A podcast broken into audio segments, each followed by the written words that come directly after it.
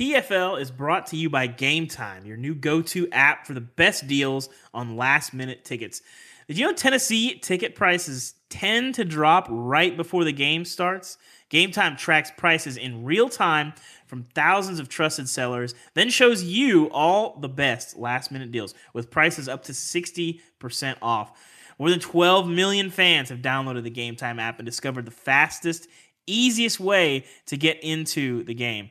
You can get uh, in app panoramic seat photos from every section so you know, hey, this is where I'm sitting and this is where my view is. So if there's a giant pole in front of you, you will find that out before you hit purchase so you know you're not going to get into the stadium and be disappointed. There's tickets across every major league, every team, uh, whatever you want to go. Game Time can take you there. It's a simple, quick app, easy to navigate. Two tap checkout. That's always nice if you need to buy them in a hurry. And of course, there's sports tickets, but you can also get tickets to music, concerts, uh, theater, whatever you want to find. Game Time can take you there. So head to the App Store, the Play Now Store, or go download Game Time and score awesome deals on last minute tickets.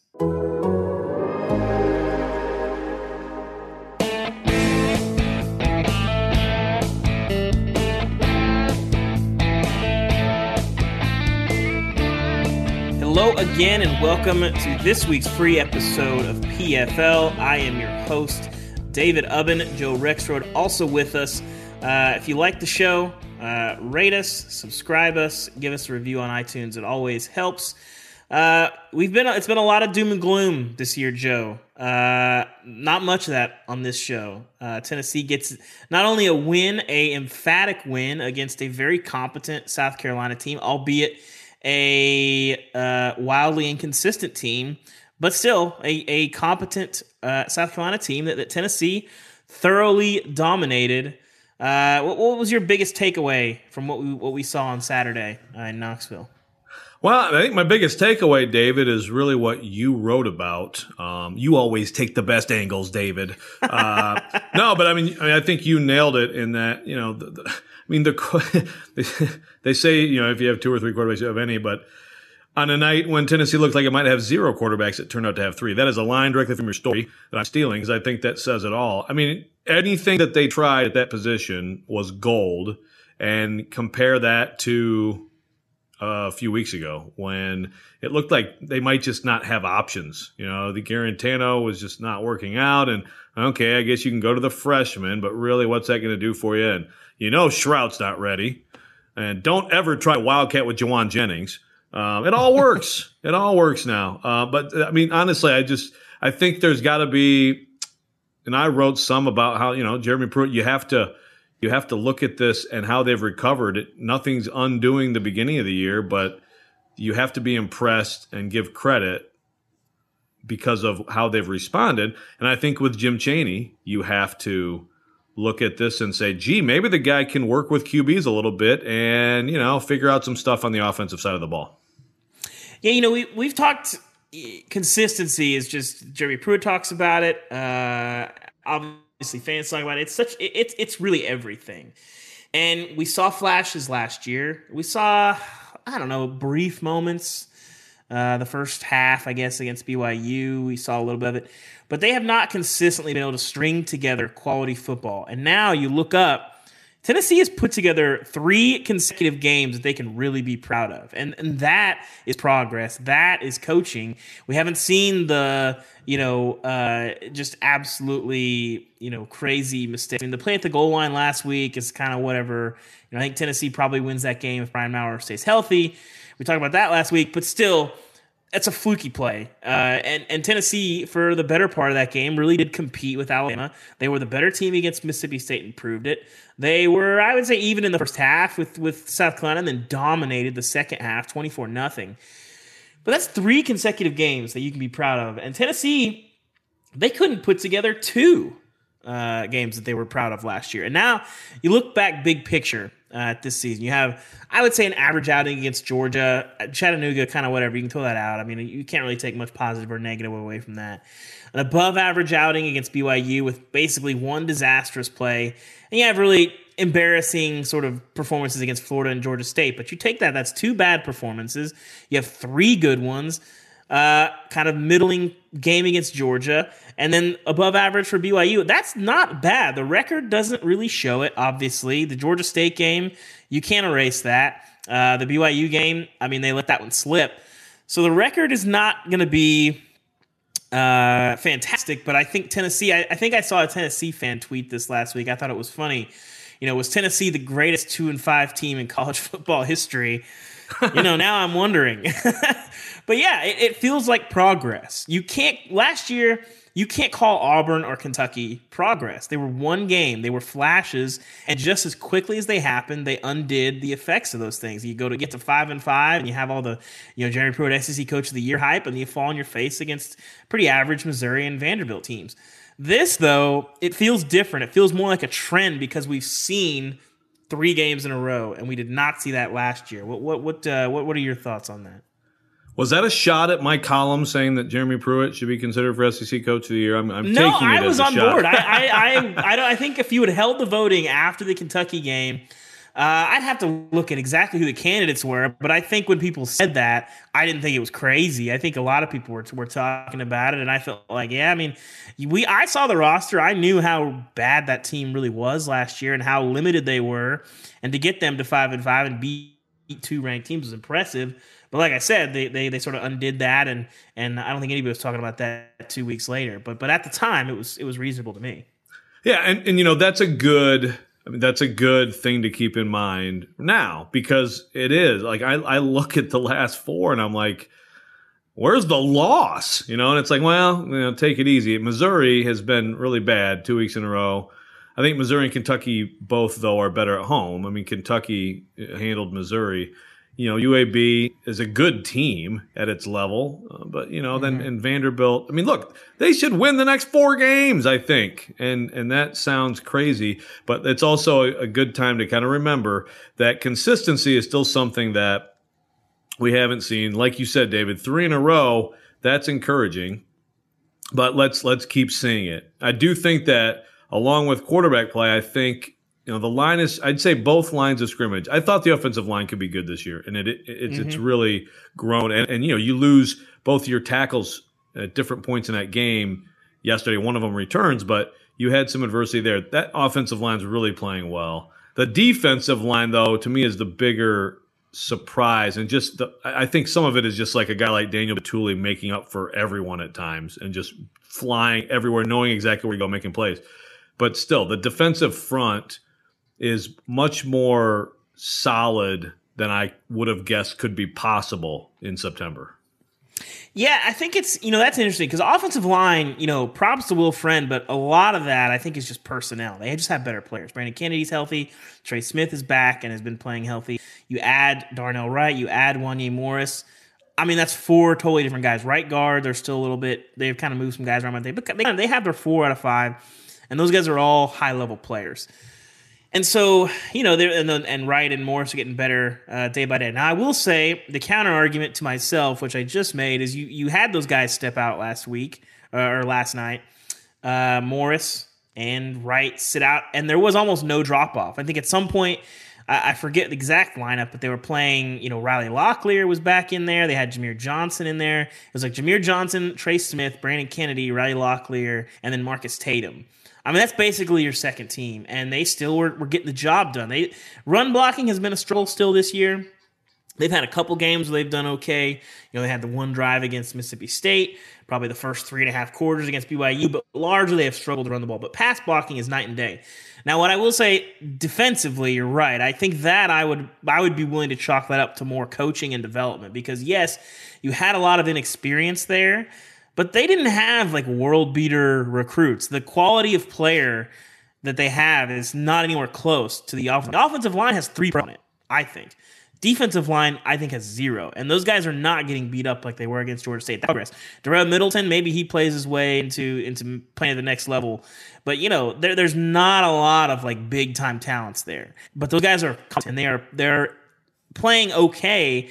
But from where they started the first three weeks, it's really been amazing to see. And that, considering the talent level, I think you have to chalk that up to coaching and, and, and what Tracy Rocker has done. And then, of course, the play off the edge. Darrell Taylor, fantastic game. Kivon Bennett coming on really, really strong. He had an unbelievable game yesterday. He didn't have the same kind of numbers that Darrell Taylor has, but uh, I finished my rewatch on, on Sunday, and man, he pops. Like the moves, the motor. I mean, he's a guy that I really think can blossom into being a special, special player. Yeah, well, you and you mentioned Middleton. I mean, you know, so he goes out in the first half, you know, targeting which, again, like it was the right call. It is one of those where you're you you do wonder what what he could have done differently on the play, but still, I mean, it was the right call. Yeah, uh, textbook target. I mean, I, some, I'm, I I get yeah. it, like the the complaints, but it's just like you know, for that to be the play that Jeremy Pruitt goes off on and gets a flag for, it's like, I mean, I get the what are you supposed to do differently, but like those exact hits are why the rule is there. You know. Yeah, I have a feeling it, it, felt to me like it was. I think Pruitt was fired up, at, and not just refs either. Too. I mean, he was fired up, um, and I think yeah. he always is. But maybe there's still a little linger from you know from Alabama too. Just like I would just say that's probably in general yeah. ticked off. But you know, you lose him, you give up a TD on the first play of the game.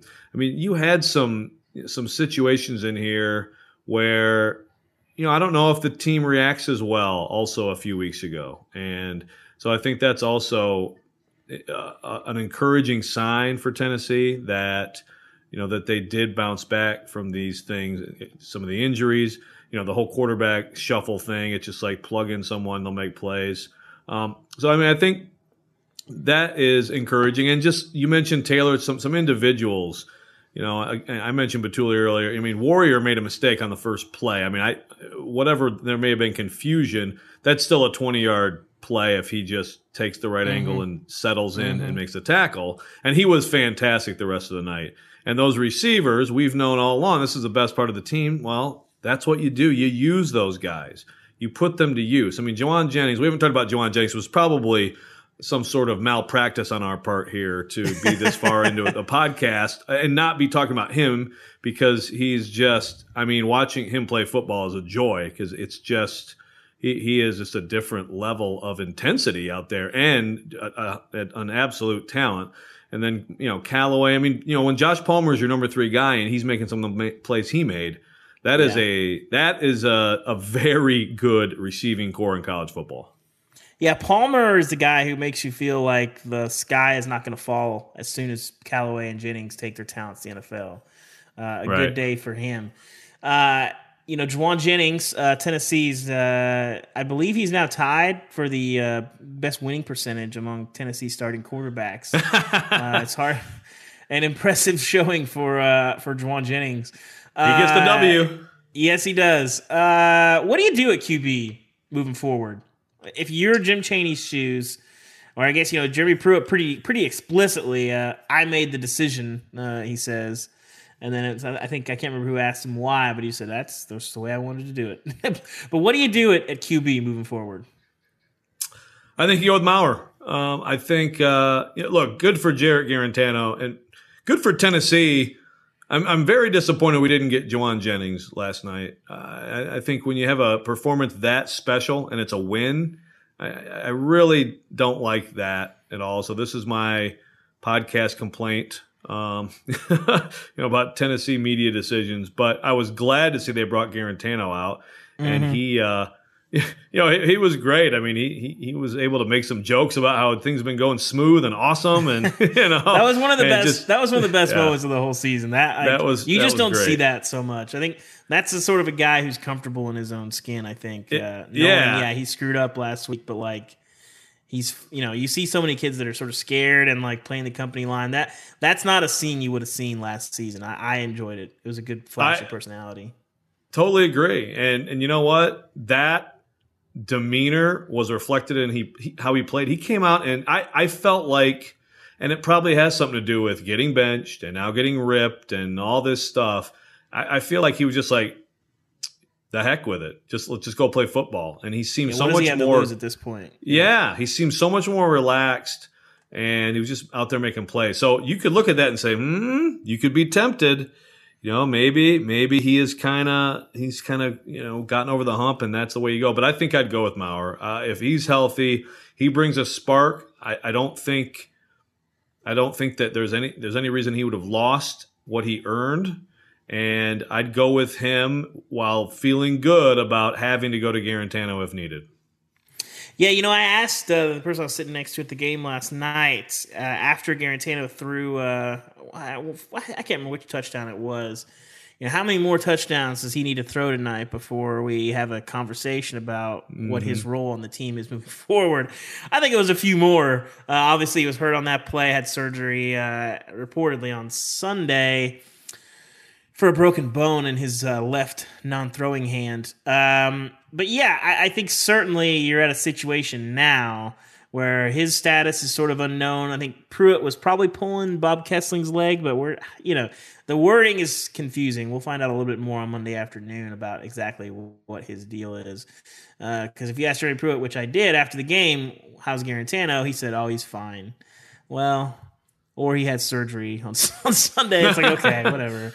But like, well, um, you know, I, I, Shrout promising, but I think the the the looming error for him is there. But the question is still the Maurer health thing. You know, people can say, "Oh, he didn't play last week. It's two weeks." I mean, two uh, issues of brain trauma in consecutive weeks.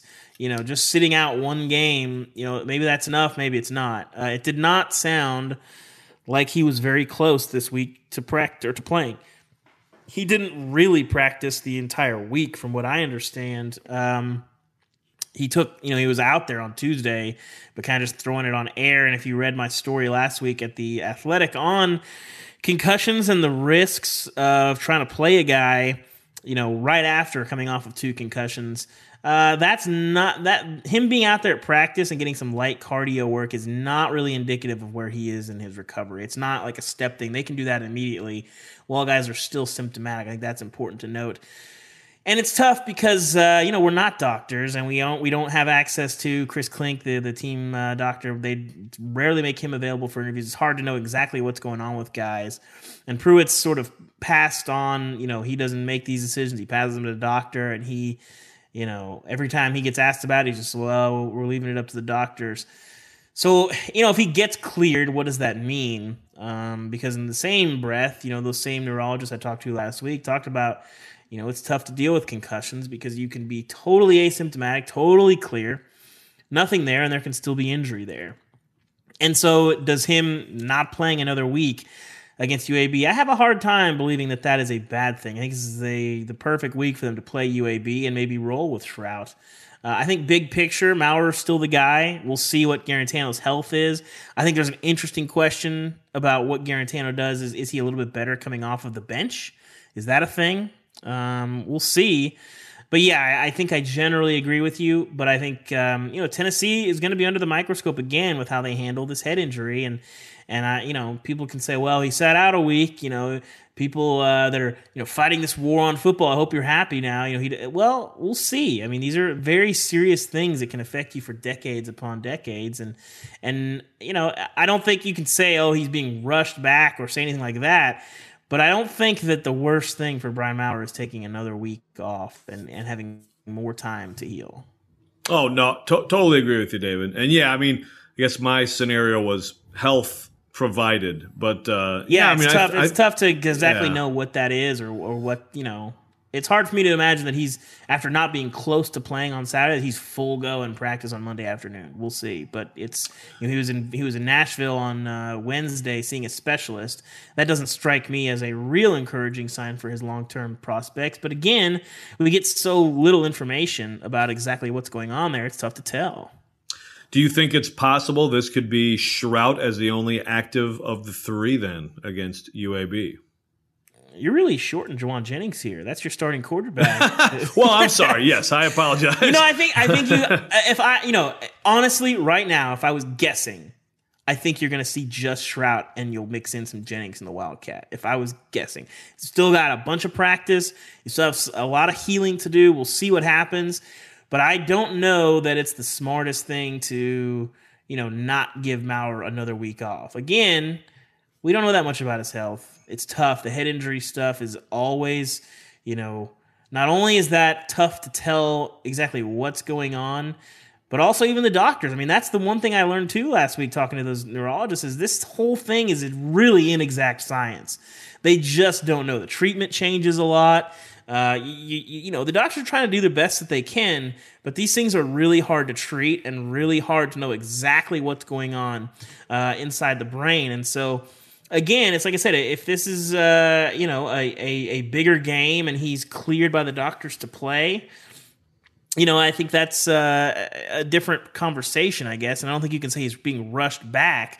But if you can give him another week off and probably win, I think the one thing that they do, the doctors do agree with, is the, the quicker you come back, the lower your threshold is to have more symptoms reappear. It might not be a quote unquote second, or I guess in this case, if they would say a third concussion, but it can be more symptoms of brain trauma. And that is obviously something you would like to avoid.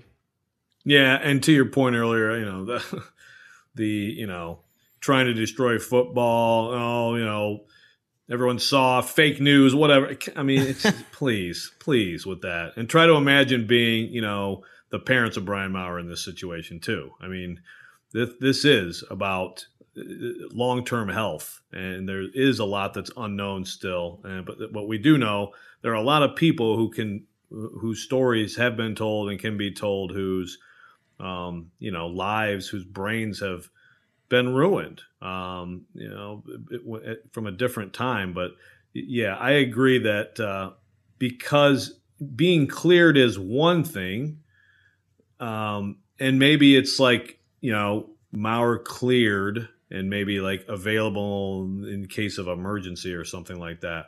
But why not give him more rest if you can? It's still yeah. There's still there's just so so much more that just isn't known about this stuff right now. Yeah, I mean, I think you know people can talk about a war on football. Go read Ty Dunn's story at Bleacher Report on Jamal Lewis from last year. Yeah. These are the kind of things you're talking about, and it's not like, oh, you know, people are stirring up trouble. It's just like, no, he's like a 19 year old kid. He wants to go. I'm sure he would have loved to play yesterday. You always do. No one that plays football is thinking about uh, well, what's it going to happen when I'm 45, when I'm 50 years old? But we've seen enough stories at this point that you have to err on the side of caution. You just do. It's what's best for, for everyone involved. No one wants to see, you know, guys that are, you know, having to have full time care, you know, as a 50 year old person. Nobody wants to see that. And, and when you start messing around with brain injuries, you know, it's sort of a different conversation between the concussions and CTE and those kind of things. They're two very different things but just nobody wants to mess with that. Uh, so we'll see how they handle that. Now, on the flip side, uh, you know, as we sort of close the quarterback conversation, Jim Chaney has got to have props. Uh, not only for the game plan, I thought it was interesting uh, last night. South Carolina, uh, their uh, Jaycee Horn, one of their defensive back or their defensive backs, is basically their offensive coordinator, which would be Jim Chaney, did a good job of running some of our coverage beaters. They just had a good plan. They were calling the perfect calls. So it wasn't that the receivers were doing that much or that they were playing poorly. So they didn't think we played that bad. They just were running a lot of coverage beaters, hitting us across the middle of the field when they had no middle safety. And uh, that's impressive. That's seeing um, uh, vulnerability and taking advantage of it. So props to Jim Chaney, not only for the game plan, for the play calls, which did seem to be the perfect call at the right time, but having all three of those guys uh, ready. Jauan Jennings played his role. JT Shrout 10 career passes comes out and and uh, you know that ball that he threw to James. I mean, we saw the NFL arm. That's an NFL arm. Uh, see an NFL quarterback. Time will tell. But that's a huge arm. We've heard so much about his arm talent. We've seen very, very little of it because you don't get to see practice. And then, of course, he hadn't played very much. Um, but that, uh, you, you, sort of saw that on display. He makes it look pretty easy. Um, but then, of course, guarantano that looked a lot like the guy that we saw in 2018. I still think his ceiling is higher than Maurer, but certainly we've seen uh, his floor at times this year. Um, but but props to him. A uh, that like I wrote last night. Um, you know that's that's the kind of game that makes everybody okay with paying an OC 1.5 million dollars. So Georgia fans, what say you now? That's a good it's question. A, That's a very good question, especially considering the uh, hand wringing over that uh, offense in, in Athens. Not that I would expect a single Georgia fan in the world to say, "We we need him back. We were wrong." Of course, they would. Or to be that. listening to this show. I hope not for their sake. but I think we should share this on some Georgia fan Facebook pages and whatnot, and see if we can get get people riled up. But I mean, there was a lot of. Uh, you know, a lot of cackling from you know from Athens toward Knoxville.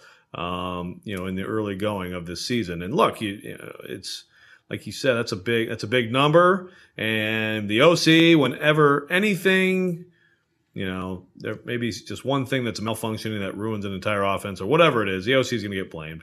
And so, you know, if you're an OC at a certain place long enough, you will eventually, you know, be, you know, mm-hmm. disliked by like three quarters of the fans, um, unless you're at a place that just has better players than everyone all the time. But uh, yeah, I agree. Jim Chaney has done a good job he did a really good job. I, I love even just you know they had the right call, like you said. You know when you see the look you want to see, you go for it. it just just the idea of taking shots in general, I just think is there's value in that, and especially when you have this kind of personnel, and of course when you hit on a bunch of them, and it really looks good. Yeah, it definitely did. I think uh, you know people wanted to see in Georgia, you know, let Jim Chaney go bring aboard, uh, you know, James Coley, get that going. I think you're right. It's a, a different conversation in Georgia. Another, you know, uh, group that needs props. You know, earlier in the season, especially after Florida, know, we're talking about you have Jeremy Pruitt, you have Derek Ansley, your head coach, your defensive coordinator, both specialize in coaching defensive backs, and the defensive backs are struggling. Well, it was a lot different uh, last night. A whole lot different. Uh, the first half, you know, it looked like Tennessee was about to get into a, a, a shootout. Uh, you know, 12 of 15 for 164 and a touchdown. Hilinski, a really nice start. Second half, 16 of 36, 155, no touchdowns. Guys recovered. You know, he did not have a good day. He was all over the place. Um, accuracy really struggled there. But, you know, balls are tougher to be accurate when you have small windows. Uh, and Tennessee did not have those guys running free. It wasn't like they had guys running free and Hilinski was just missing them.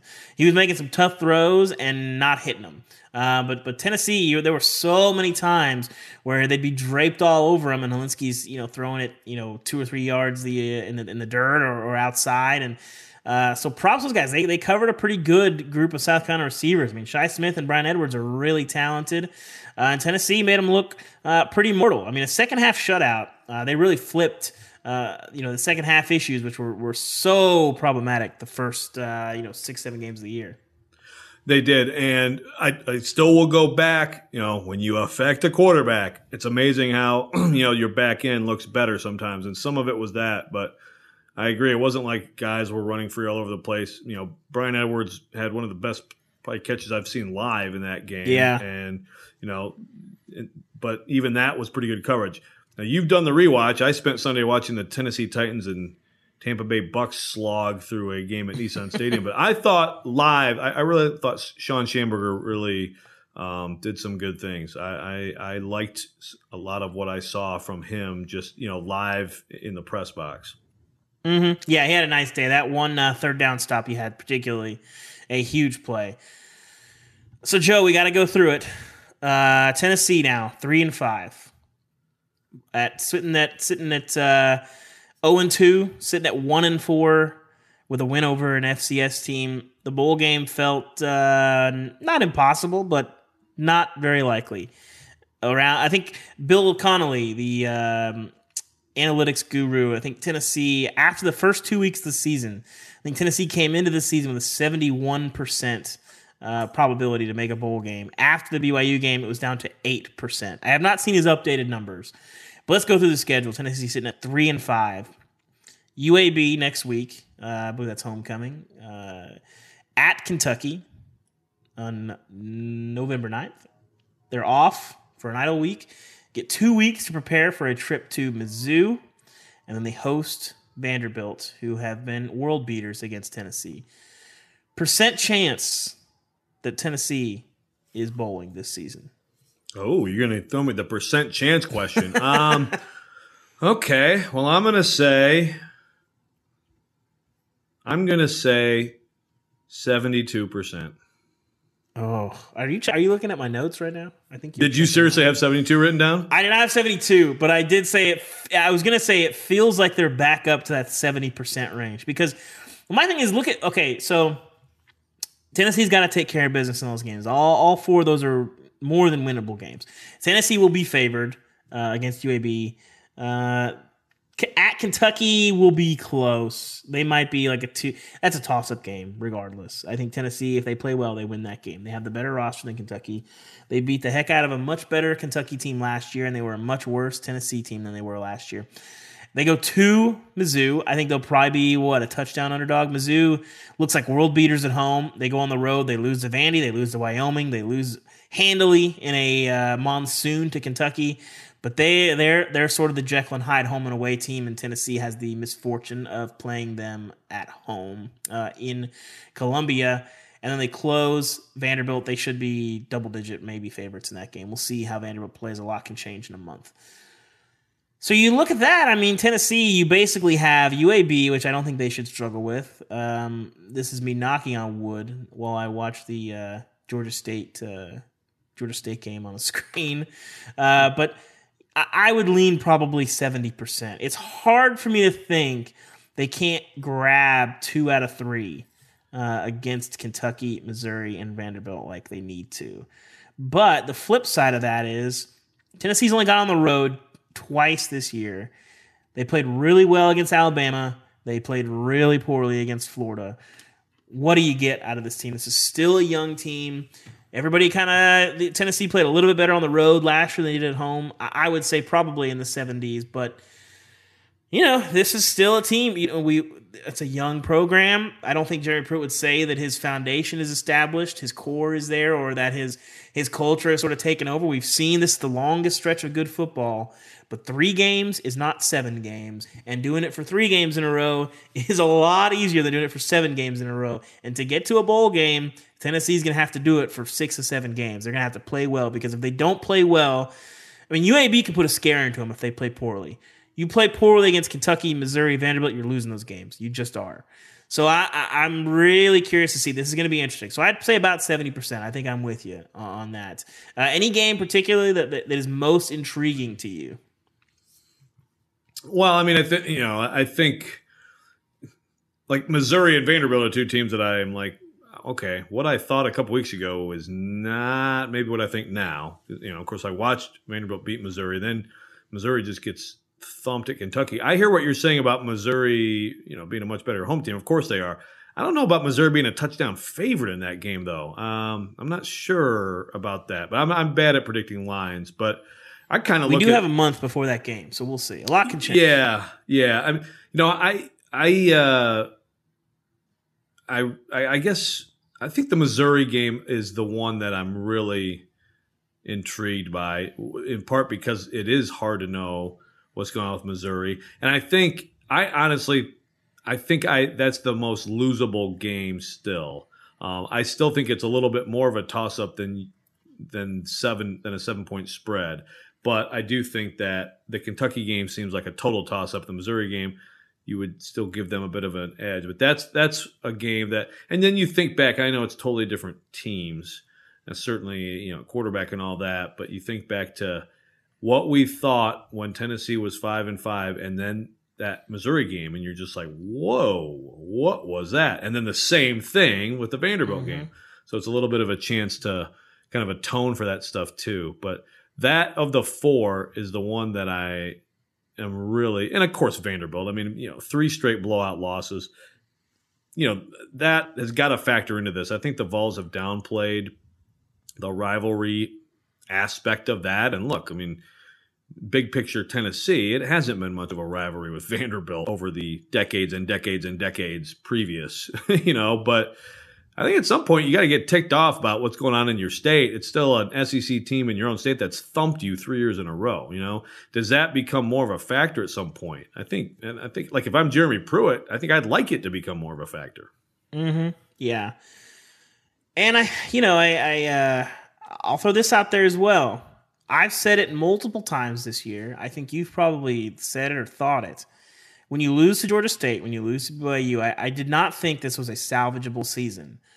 But what does this year look like if Tennessee closes the year at six and one and and heads into a bowl game at seven and five? Because that that would not surprise anyone. They're gonna be they're gonna have the better roster, I think, in three of these four games. Missouri, debatable, we'll see.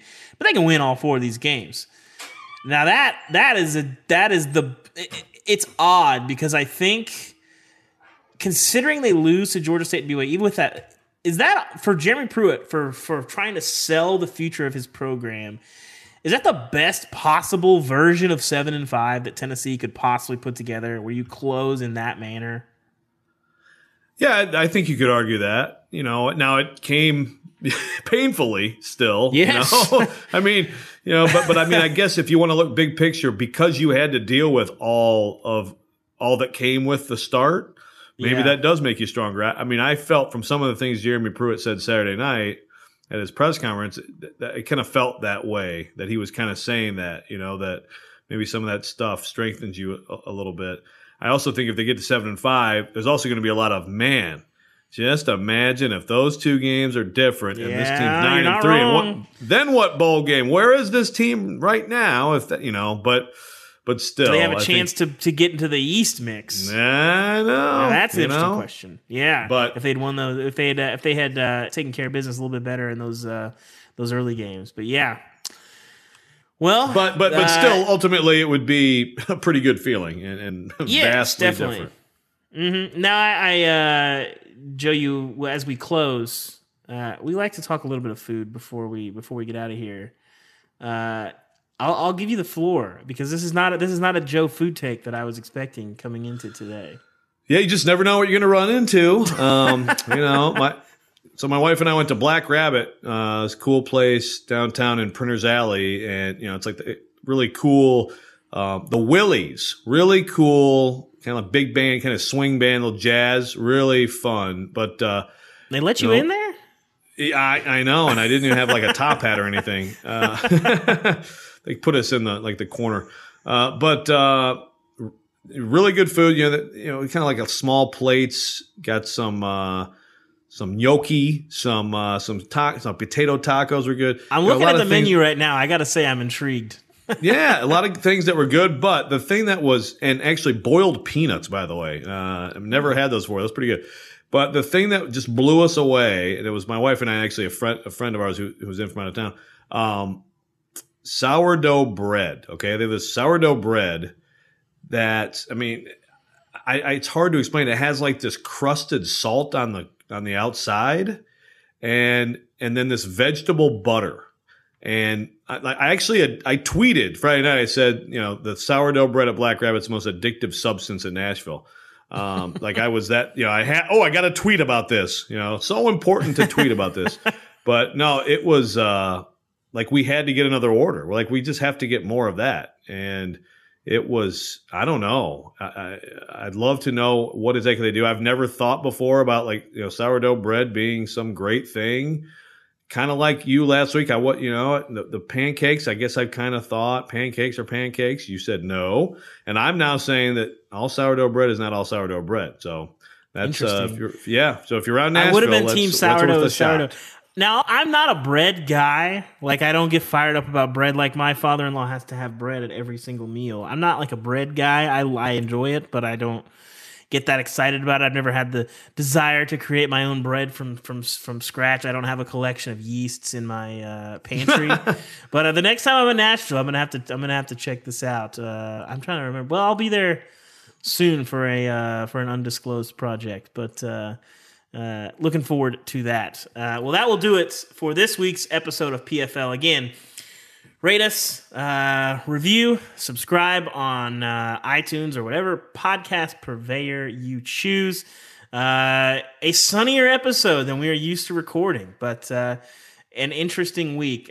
We will see. The season is one of the more interesting football seasons that I have covered, and Tennessee is a one of the more interesting teams that I've covered. They uh, they they they you're never quite sure what you're going to get. Uh, I did not foresee a 351 yard passing performance. I believe the over under on Saturday's game was 47 points, I think, and Tennessee scores 41. Um, that was a new one for me. An interesting game. Tennessee full of surprises, and Tennessee fans, I'm sure, hoping that uh, there's more South Carolina surprises left and fewer Georgia State surprises. So uh, that will do it for my host Joe Rexrode. I am David Ubben. Thanks for listening. We'll see you guys again next week.